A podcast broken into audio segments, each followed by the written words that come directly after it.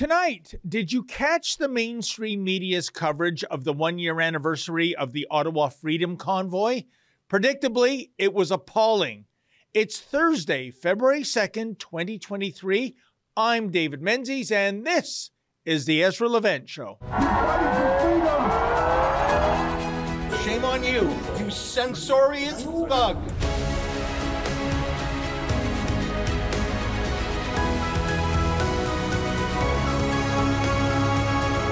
For those seeking to feast their eyes and ears upon an orgy of misinformation, disinformation, and outright lies, one need look no further than how the mainstream media covered the one year anniversary of the Freedom Convoy, or as this event is labeled in MSM land, the so called Freedom Convoy.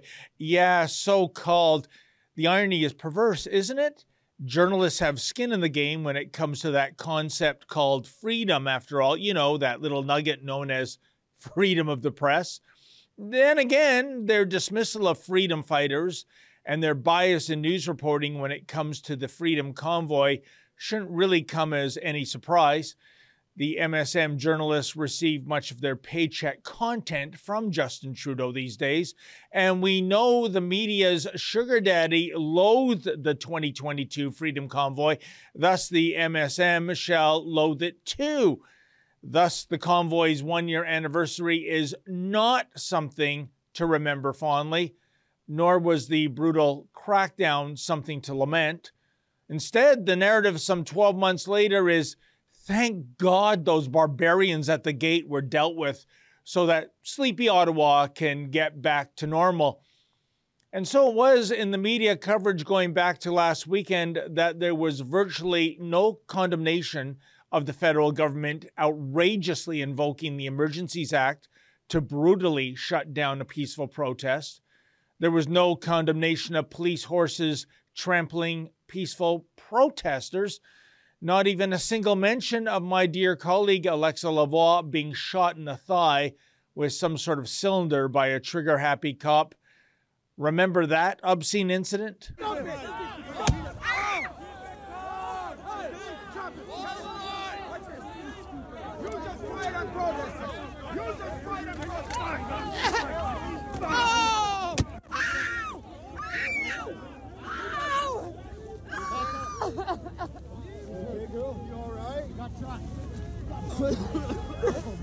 Take care. Bring her out. Bring her out. Come on.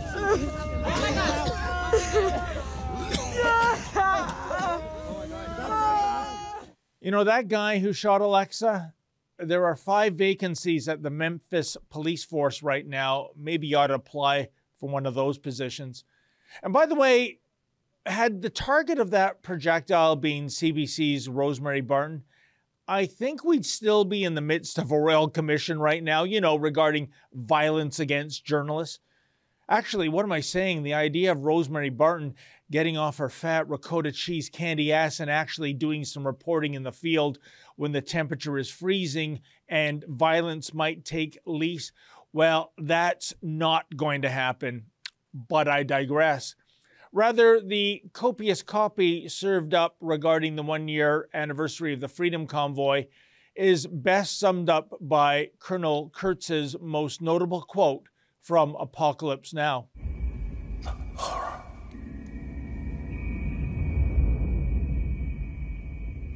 Horror. Yeah, it was a real monster chiller horror theater show that took place in Ottawa for almost a month last year if you believe the mainstream media coverage then and now. Indeed, did you know that certain Ottawa residents to this very day suffer from a form of PTSD? And that they are triggered if they hear a horn honking or get a whiff of diesel fuel? No, seriously. To this day, certain sights and sounds cause certain Ottawa residents to curl into the fetal position Thank goodness so many government employees are still working from home. I think they need to play it safe these days and not get out of bed for, oh, I don't know, another couple of years. So, in our autopsy of journalistic awfulness, let's start with the biggest media pig slurping from the taxpayer trough, aka that billion dollar plus hog known as the Canadian Broadcasting Corporation. CBC went out of its way to note the psychological effects certain Ottawa residents experienced during the demonstration. Take, for example, Debbie Owusu Akyeeah says Debbie, quote, we never want to go through this ever again, end quote. Um, go through what exactly? Debbie, by the way, is the executive director of the Canadian Centre for Gender and Sexual Diversity. So you know for sure this source is at the top of the CBC reporter's Rolodex when it comes to important people to interview. By the way, if her name does ring a bell, that might be because Debbie's group was one of 36 Ottawa organizations that pressured the Canadian Tire Centre to cancel the Dr. Jordan Peterson event last Monday. So while Debbie's Spirit Unicorn organization is all about sexual diversity, they do not champion a diversity of opinions, it would seem. Indeed, my suggestion is for Debbie to reach out to Dr. Peterson for help. If she is still psychologically traumatized by the sound of a horn honking, methinks Doc Peterson can help her and any other uber sensitive Ottawa citizen still recovering from such audio torture.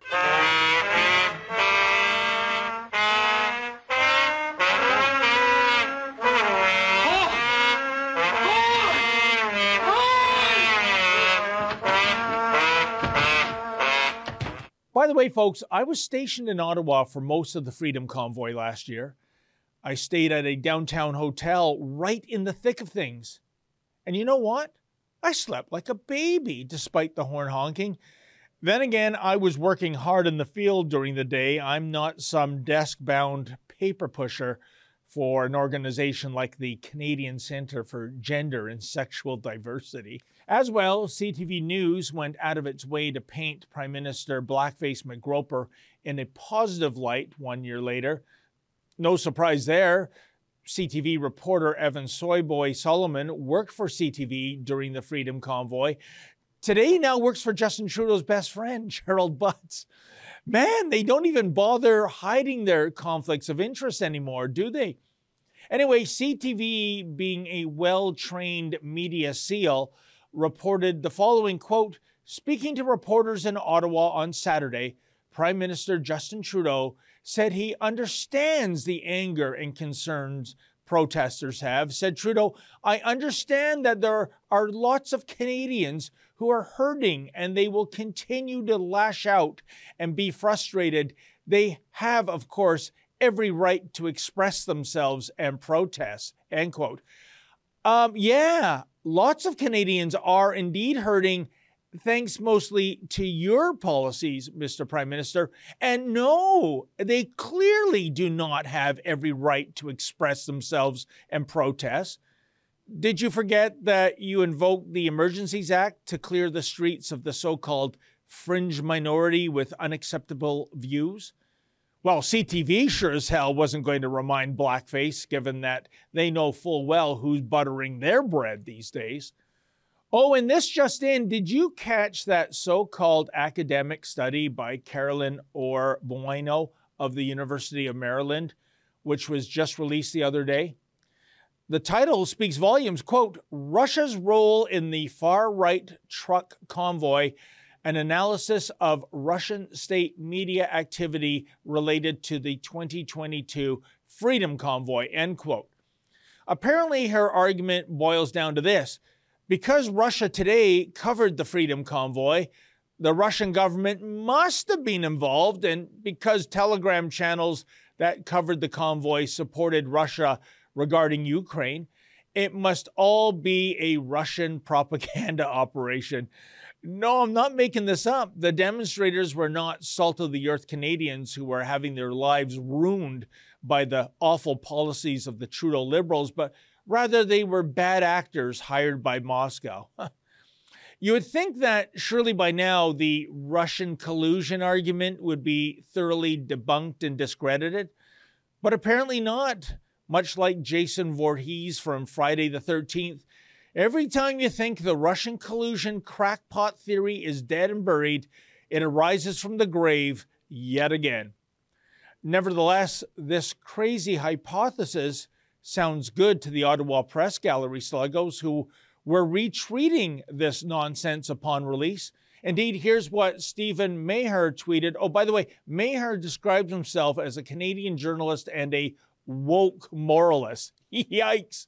Anyway, here's what he said in his tweet. Quote, it is reasonable to infer that RT's extensive coverage of the convoy might be just the most visible sign of a broader influence campaign encompassing other actors and activities, including proxy sources, cyber operations, social media accounts. End quote. Yep, your tax dollars hard at work yet again, folks. Speaking of tax dollars, I know this might come as a shock, but it turns out that over the years, Carolyn Orr Bueno has received funding from the Justin Trudeau Liberals too.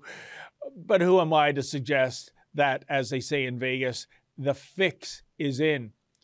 By the way, can you possibly guess which mainstream media sluggo was responsible for the absolute worst coverage of the one year anniversary of the Freedom Convoy? Okay, folks, I apologize.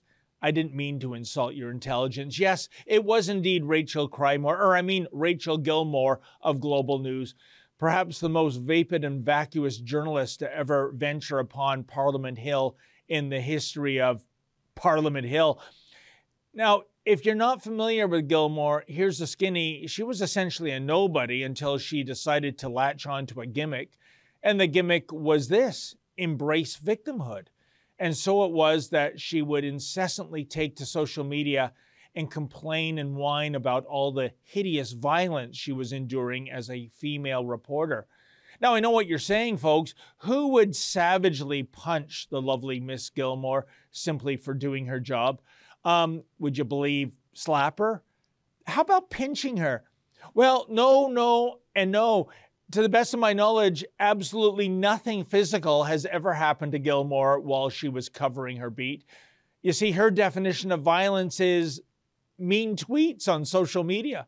I swear, mean tweets. And for enduring such mean tweets, I think she wants us to lower the flags to half staff or don white ribbons in her presence or something like that. But this woe is me crybaby act is kind of working for her. No one really knew anything about Rachel Gilmore until she started playing the victim card. So she sort of emerged as a real life female Rupert Pupkin, not someone famous for an actual talent or achievement, but rather being infamous as a self manufactured victim by the way, if you're uncertain about the Rupert Pupkin reference, I beg of you to view the 1983 prescient masterpiece that is The King of Comedy. Alas, Rachel's bailiwick is more akin to the Queen of Tragedy. Let's take her one year anniversary of the Freedom Convoy story from the top. Oh, by the way, if you have access to a recording of melancholy violin music, I strongly suggest you play that in the background to enhance the wannabe effect of Gilmore's putrid prose. You know, something like this.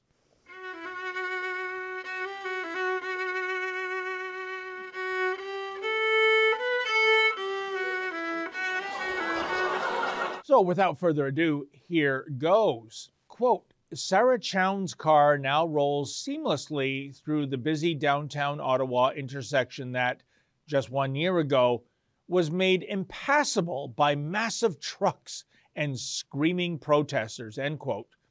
Geez, one sentence in, and it's already time for a fact check. No, the streets were not made impassable by trucks, but rather police security checks. Even if you were a pedestrian, check out the encounter we endured when we went by a police checkpoint. So you don't have any. If you have a res- reservation on your phone for your hotel that is down here, then we can let you through.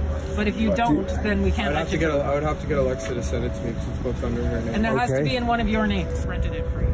Immigration. Is is there any reason for this? You know, we're not demonstrators, man. We're, we're, we're members of the media.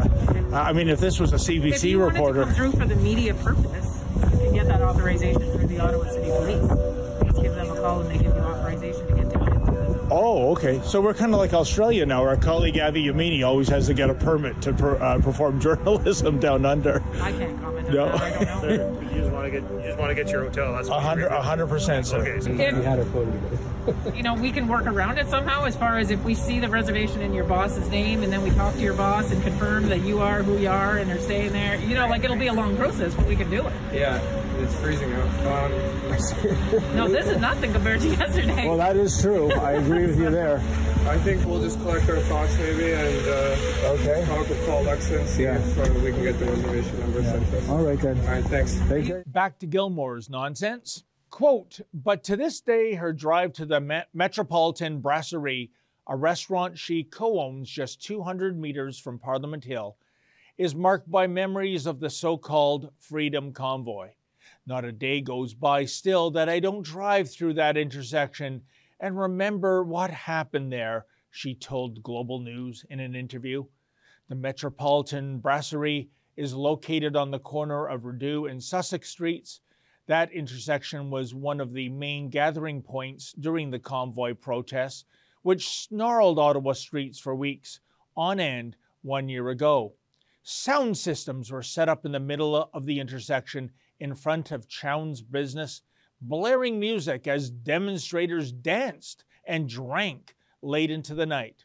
Shortly after the convoy's arrival, she closed down her restaurant, which had been open for takeout after months of the ups and downs with COVID 19 public health measures. Eyeing the large glass windows in front of her business, she packed up any valuables, wine and liquor, that could be seen from the crowds outside. End quote. Yeah, that's right. Sarah packed up all the valuables. There be Huns lurking outside, after all. I'm being facetious, of course, because had this restaurant remained open, Sarah would have racked up record sales. You see, when you have thousands of protesters who are a stone's throw away from your eatery, guess what? They get hungry, they get thirsty. They would have packed Sarah's restaurant. You see, while I was reporting in Ottawa last year, I would estimate that at least 90% of downtown restaurants voluntarily closed their doors out of completely unjustified fears that the demonstrators would have been violent. Yeah, they bought the bogus narrative, hook, line, and stinker that was being passed around by the federal government and their lapdogs in the MSM. Check out my report from a closed Tim Hortons restaurant near Parliament Hill, which sacrificed thousands of dollars worth of sales on a daily basis. David Menzies for Rebel News here near Parliament Hill in Ottawa. Well, folks, it looks like at the one week mark of the trucker protests, it could be that yet again more than 100,000 people are going to assemble here. There are reports of another two to 300 more trucks coming in. Um, it this city is jammed like I've never seen it. And you know, I couldn't help but notice the missed opportunity as my cameraman Mauricio and I walked down towards Parliament Hill. Restaurant after restaurant was closed up. But why? There is so much business to be had.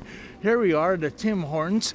This place is usually packed during normal times. It would be a lineup out the door if they decided to open up. So why aren't they opening up? So one restaurant after another closed. There might be another hundred thousand people on the street. Uh, here we are outside of Tim Hortons. There's a little uh, pub down there. They're closed. Why are they closed when there's so much business to be had? Well, you know, there's a lot of fear being spread on the news. There's a lot of information that they decide to share and and the thing is they've created so much fear that people think we can't be here, but if people came and actually saw the love and acceptance, uh, there's no reason that these restaurants should be closed out of fear of what's happening. Yeah, well, it is true. It's a great time to be open. I mean, Ottawa's set up for big events, right? I mean, Canada Day, all that kind of stuff, they're used to that, right? And this is a big event. Why wouldn't you be open to get the business? It just it makes sense, but I don't know, you know, whatever's influencing them it's not a good decision. Absolutely, yes. It would be beneficial for everybody for them to be open. We could warm up and they can have a great business. Now, back to Gilmore's Drek. Quote Catherine McKenney spent much of their time walking the streets of their Centretown ward. At the time, they were the city councillor representing Somerset Ward, which was one of the hardest hit neighborhoods in Ottawa. What they remember most vividly are the looks in people's eyes, the fear in people's eyes, just as they went about their business, going home, coming back from running an errand or from work. That will always stay in my mind, they said, end quote. I'm sorry, folks, but I'm so distracted by the pronouns Gilmore is using here they and their. Say, is McKenney one half of a Siamese twin, perhaps? Actually, no, turns out she's one of those two spirit thingies. Thanks to Stephen LeDrew, we all know what that is. Well, I think we do. What's two spirit? Well, two spirit sounds like there's someone they don't know whether they're, uh, you know, fish or fowl. They don't know whether they're frick or frack. So they're clearly confused. Oh, poor LeDrew. After that report aired, his employer, Bell Media, fired him. Apparently, you can't call people who might very well be mentally ill as being confused. That's not nice. Yep, there's your tolerant, loving, accepting left for you. Anyway, more Gilmore crapola, if you can take it, folks. Quote In the year since the convoy, many Ottawa residents have expressed how hard it is for them to shake a feeling of unease. During the official inquiry into the protests, locals described the lingering trauma they continued to experience, end quote. Gilmore then goes on to quote various people from the capital city crybaby community about the so called lingering trauma. Lingering trauma? You know, folks, was it really just 80 something years ago that 15 year old boys were lying about their age to enlist in World War II?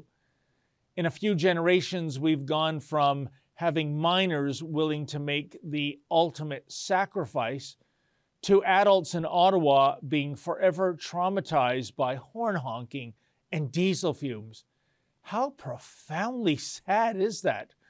A little more, Gilmore. Quote, Looking forward, Ottawa's new mayor, Mark Sutcliffe, says the city has a clear focus making sure the Freedom Convoy doesn't happen again, end quote. Yeah, unless the protesters are Trudeau supported, such as those who say compromise Black Lives Matter, of course. Quote, the Ottawa police have been working very hard and collaborating with other police services to make sure that we're prepared for any events in the next few days, the next few weeks, in the next few years. We're going to make sure that the kinds of events that happened last year never happen again in the city of Ottawa. End quote. Yeah, that's right, Your Honor. Uh, let's make certain all that messy business like peaceful protesting and democracy never again take root in the nation's capital city ever again. By the way, did you know there's a section of Wellington Street in front of the Parliament buildings that remains closed to vehicle traffic to this day? Oh, it's not due to a blockade mounted by 18 wheeler trucks. Uh uh-uh. uh Rather, it's due to the city of Ottawa never bothering to remove those cinder block barriers from the area. Apparently, that kind of blockade is A OK. But much like her other comrades in the mainstream media, the Gilmore girl knows who's paying her salary to offer up an unbiased news report and to, oh, God forbid, reach out to the Freedom Convoy participants to see what they have to say one year later. Oh, that's way too much of an ask. That would resemble, well, real journalism. And what we have today is a mainstream media serving as a propaganda mill, the prime directive being to keep the Liberal Party of Canada in power because they all know what is lurking behind door number two, that being Pierre Poilievre and his promise to defund the media of government subsidies. And that's the very worst part of the grotesque and brutally biased reporting by the mainstream media vis a vis the one year anniversary of the Freedom Convoy. It is being brought to you by, well, you, the ever beleaguered taxpayer.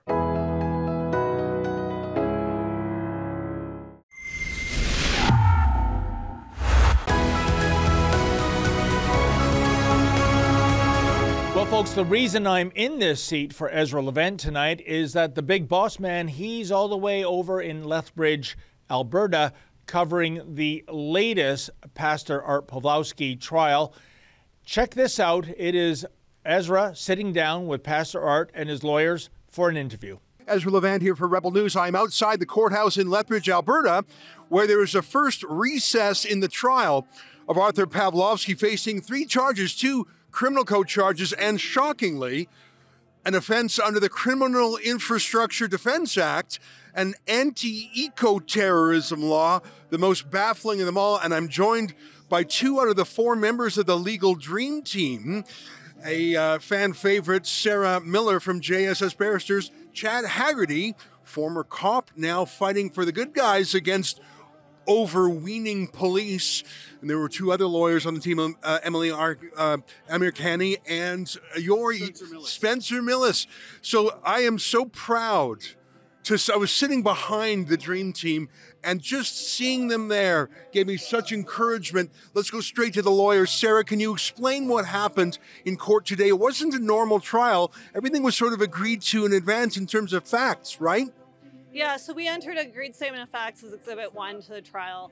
It essentially sets out what everybody already knows. There's um, a uh, speech that Arthur gave February 3rd, 2022. And the question now for the court to decide is whether that speech that we've now exhibited is criminal or if it's an expression of um, political beliefs and otherwise constitutional. So, so it was really that 19 minute video which was played on a TV in court and that's pretty much it. I read the agreed statement of facts.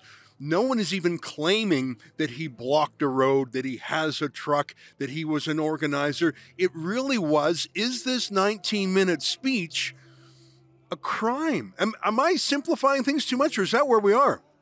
That's where we are. Unbelievable. Now, Chad, it's great to see you again. I remember when we met in Calgary. You've got an interesting path because you were a policeman for many years and now you're defending against what I consider overreach by police. I thought there would be. Uh, well stated, yes. I thought there'd be more meat on the bones on the government side. I mean, to to come at him with that Critical Infrastructure Defense Act. I remember when that law was brought in, it was to stop Greenpeace from, you know, sabotaging a pipeline, to stop railways from being blocked, and to use it in its first instance against a sermon from a pastor. How can this be proceeding? I mean, am I too skeptical here? Is there? Is, give me your thoughts. So, one of the things that you're aware of, and I think many are, is that we've challenged the constitutional validity of the Critical Infrastructure Defense Act. Um, what we found out in recent days, and what everybody in court found out today, is that we are not going to have the opportunity to challenge the constitutionality, the validity, um, the veracity of that act. Um, it would only happen if Art was found guilty if it comes to pass that Art is found guilty, which we don't expect, but it is the process, um, if he's found guilty, the Crown will be entering a stay of proceedings in respect of the Critical Infrastructure Defense Act. So, namely, they're not going to enter a conviction. Um, if that's the way it's going, uh, essentially that, that charge will come off the table. So that looks to me like they don't have confidence in it. Like they're almost regretting making the charge because seriously, this is your test case. The Christian pastor giving a fire and brimstone sermon. This is your eco-terrorism law. I it I, I watched that and I thought the crown doesn't want to have that tested. Well, one of the things that happens with police officers, you mentioned overreach by the police or by the state. Um, shotgunning charges are laying multiple charges that cover the same action. Um, is, is, is a common tactic. And what they've done here is they've conceded that uh, there's a case called Regina and Kienapple, or Rex and Kienapple. It says you can't be convicted for multiple things for the same act. Essentially, that's that's very simplified. Um, so what they're saying is that if he's found guilty of mischief, the exact same action is essentially the exact same offense under the Critical Infrastructure Defense Act. Um, So essentially, they're saying we've we've hit him twice with with the same blow. That's not how it should run. That's what the Supreme Court has said, is, and that's what the Crown has conceded today. I was not impressed with the prosecutor, but maybe I'm a tiny bit biased. Sarah, I know that you guys have to get back in gear. The judge is reviewing materials. That's what was interesting to me. There were no witnesses. No one was swearing an oath to tell the whole truth and nothing but the truth because there was nothing other than that video that Arthur himself published to the world. It's really creepy to me, though. I mean, I suppose words can be crimes. Uttering a death threat, that's a crime. Fraud of words, that's a crime. But I watched that video and we put it up on our website, savearthur.com. It sounds like Arthur. I mean, you've gotten to know him over the last three years. He is a Old Testament style pastor. He uses the language, the metaphor of militarism, but he was crystal clear that he meant it to be peaceful. Do you think that the crown is acting on a political mission here? I don't know if you can answer that question it sure feels political to me. I, I just, I'm a fan of Arthur's, but I do not see him stepping over the line here. And I don't think any good judge is going to say, yeah, that's a crime. I don't know if, if there's even a question in there, Sarah. I'm just sort of flummoxed by what I saw. It is um, understandably frustrating to see what is a video that is posted to the internet uh, to result in, in all of this.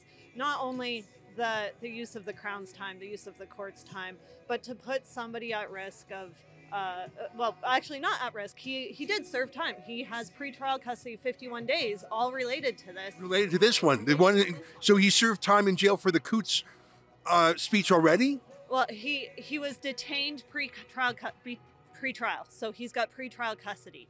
So that was part of his 51 days in prison. So he's already served time in prison. Yes you know what? I'm mad about this, but I'm very proud to see you two and your two teammates in court there. I'm going to let you go because I want you to spend all your mental energy preparing, but give me 30 seconds of what the procedure will look like. We're reconvening today at 1. The judge is going to ask some questions of the Crown. Then what happens and what's on schedule for tomorrow? So the Crown's going to give their closing arguments, oral oral arguments. They've put in their written arguments. They're going to address their oral arguments. The, the judge may or may not have questions. He may participate in, in some limited way. And then uh, we will either, depending on how much time we have left in the day, we'll either start our closing arguments or we'll adjourn till tomorrow and we'll start our closing arguments tomorrow. Well, I'm so proud of you two. And let me look in the camera at our viewers because for almost three years, Sarah and her dream team have defended Arthur how many times have you been in court for him? It's got to be close to 20 now. I, I, I don't, I have no idea. Many, many. Around, probably around 20, sitting around that. There is no way a normal person could afford to pay for excellent legal assistance. No, no one could do that. And even a very wealthy person would say it's not worth it, just plead guilty. Like to have a man of principle like Arthur fight with a team that can win is almost impossible. The only way that is possible is because our viewers in Canada and around the world have chipped in. Average gift $58. So these aren't high rollers. These are pensioners. These are Christians. These are non Christians. These are people who are worried about police overreach. If you want to help keep this team going, I, I think we're going to win this one. Go to savearthur.com, chip in. You'll get a tax receipt from the Democracy Fund that you can use at tax time, so it doesn't even cost you that much. Ezra Levant here for Rebel News, as you can see, I'm standing outside the Lethbridge Courthouse with me, the man on trial today, Arthur Pawlowski, the pastor who would not shut up when the state told him to shut up. And what's incredible is you are on trial today for giving a sermon that is not an exaggeration that is the only evidence that was shown in court a 19 minute sermon, nothing else. What do you think about that? I, am blown away by it. Well, like I said to other people, I am not on trial. Pastor Arthur Pawlowski is not on trial. Canada is. Freedom of expression is. Freedom of religion is. If I would go down, Canada effectively would lose its right to freely express themselves. Uh, you can criminalize then any public meeting, any private conversation, any church sermon, any rally, uh, just because. If the crown prosecutor would not like what you say, hey, we can charge you with mischief. We can charge you with this, with that. Uh, so that's one thing. A second one is a shocker to me that my speech while during that speech three times, I said to the Canadians, to the truckers, to the farmers, uh, to the people of Alberta to rise up, to stand up, hold the line, but do it peacefully. Do it without guns, without swords. Three times I repeated that. This is a peaceful uprising. This is a solidarity style. And I am being compared, or my speech is being compared to Rwanda genocide. I mean, that's shocker. Yeah, that's incredible. It was a it, it was an unusual trial. I've been to many trials in my life, and most of them have a witness and they're cross-examined, but there was nothing else because it really just was the speech. They had the the government and your lawyers had an agreed statement of facts. You don't have a truck. You didn't block the road. You weren't an organizer. You just went, gave the speech, and came back. You were in and out in a matter of hours. It's such a tiny, narrow case, but for the government to throw this many resources at it, police, two prosecutors, this court for two days, this feels like a political prosecution. 100% and do not forget that just before christmas they dumped thousands of pages of so-called disclosure on the lap uh, of my defense team just to frustrate. And i remember sarah was telling me that the people that dropped it they were laughing and says defense will never be able to go through that. So here is what i believe they were planning to do. They wanted us to postpone the trial. You see they don't want to face us like men they are cowards, they're tyrants, they have agenda, and they hate anyone that dares to call them out, anyone that dares to stand against what they're planning to do, that you own nothing, you will be munching on the crickets, and you will be riding a bicycle. Anyone that dares to say the other side of the story becomes a target. So it's a very disappointing from so many levels. It's disappointing that the government uh, will be willing to waste millions of dollars on this persecution and prosecution, and also that this was not stopped with this new uh, government in power right now. I was really hoping that the conservative government is going to do what they promised that they're going to do. But here I am today, um, not just me on trial, but you as well. Every Canadian is on trial today. Yeah. You know, I was watching your video and I had watched it before, and it was a pep talk, it was a sermon, it was a history lesson about Poland and Lech Walesa, the solidarity movement. It was a peaceful political speech. You, you thrice, three times, you said, keep it peaceful. And I thought to myself, you know, I give speeches sometimes too. In fact, I gave speeches to truckers, a speech to truckers in Ottawa just for a minute. And I thought, if they can prosecute you, why can't they prosecute me? Why can't they prosecute anyone that they simply disagree with? If what you did was a crime, then I'm a criminal too. And I put it to any Canadian who disagrees with the establishment is a criminal. This is a shocking case. And I think a lot turns on this, much more than just your freedom. I really think this is important.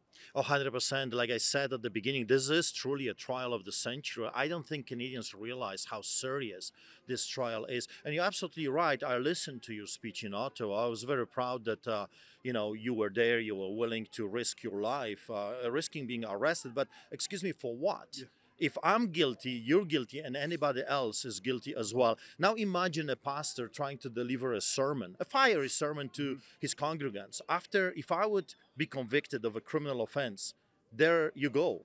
You have no right to deliver sermons. You have no right to speak at the town halls. You have no right to even privately communicate your feelings peacefully because the government might deem that speech criminal. Well, it's incredible. I just want you to give one word I mean, not quite 100 people now. There was a little more earlier. The courtroom itself completely packed. I had to jam myself in uh-huh. to get in there. A lot of these folks have come in from out of town. What do you make about this? Do you think it's a, a statement that that this prosecution is out of touch with the people?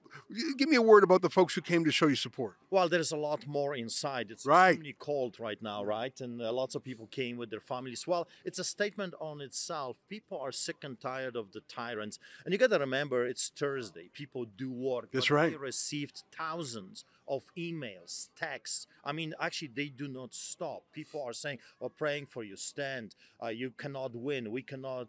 Uh, you cannot lose. Uh, we cannot lose this case. This is very important." So people simply came to support. We're going to have a Holy Communion together. We were singing some songs. Uh, we started, of course, everything with our national anthem. We love Canada. We're Canadians. I'm very grateful for this land that gave me uh, a second chance, if you will, another opportunity. Now I got three children, and I'm worried about my children.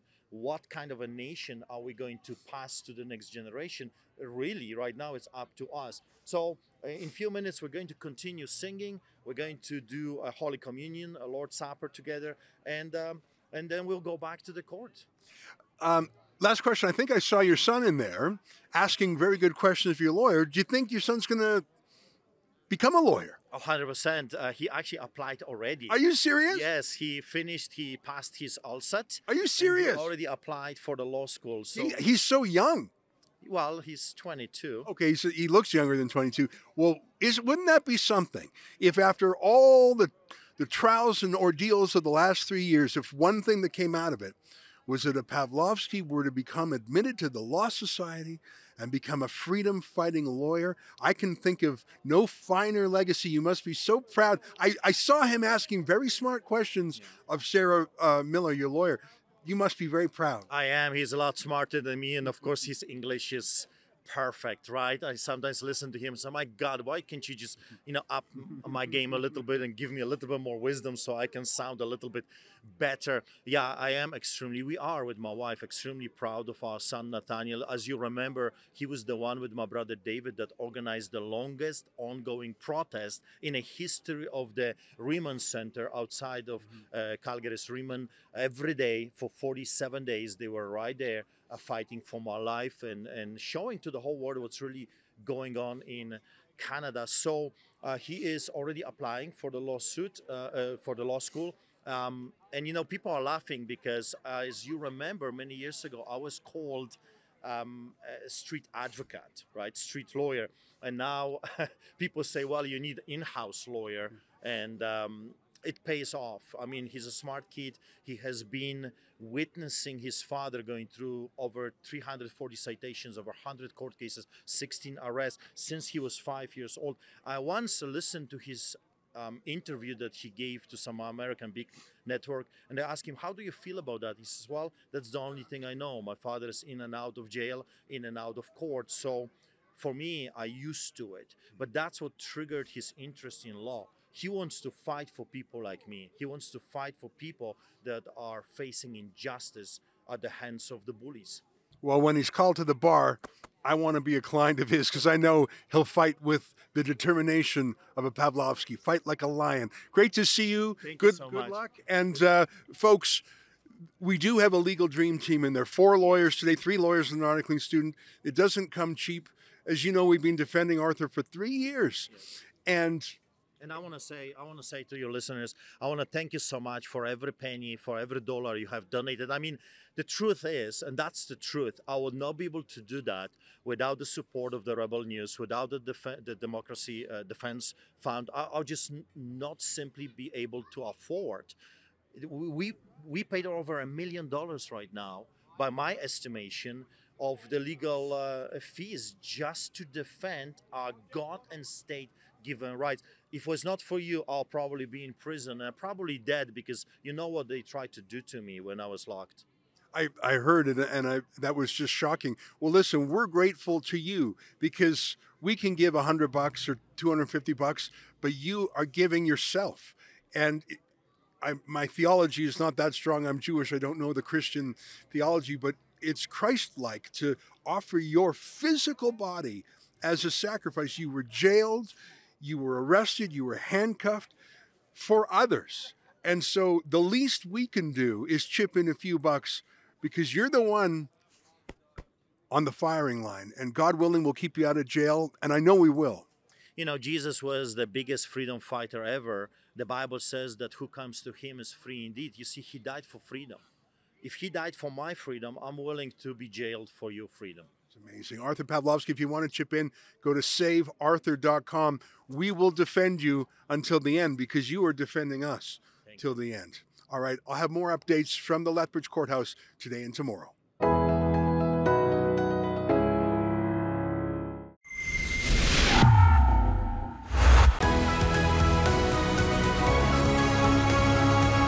Well, folks, lots of feedback regarding last night's monologue by Ezra Levant. Pertaining to that university paper linking Russian collusion to the Freedom Convoy, which I mentioned earlier in my monologue tonight. Perky Lady writes We don't belong in the Ukraine war. We have no business in others' affairs while our own country is in such disarray. Yeah, I think that when it comes to the war in Ukraine, uh, that's a bit of a red herring. The main point of this paper is the fact that there are somehow, I don't know, people in Moscow directing what happened on Wellington Street in Ottawa last February. Uh, many rebel reporters were there. We didn't get any whiff of this ridiculous and debunked Russian collusion theory. Can't the left move on already? Free West Guy writes Even Trump still supports the obvious fraud vaccines. If these injections don't stop transmission or infection, what is the point of taking them? Yeah, I have to admit, um, I'm a big Donald Trump fan. On this particular point, he's wrong, and I wish he'd drop it. We'll see what happens in the months ahead when it comes to the Republicans having a nominee for the 2024 election campaign. Lots of drama to ensue, I'm certain. Well, folks, that wraps up tonight's edition of the Ezra Levant Show. Thanks for tuning in. I believe my colleague Sheila Gunn Reid is substituting for Ezra tomorrow. In the meantime, stay safe and stay sane.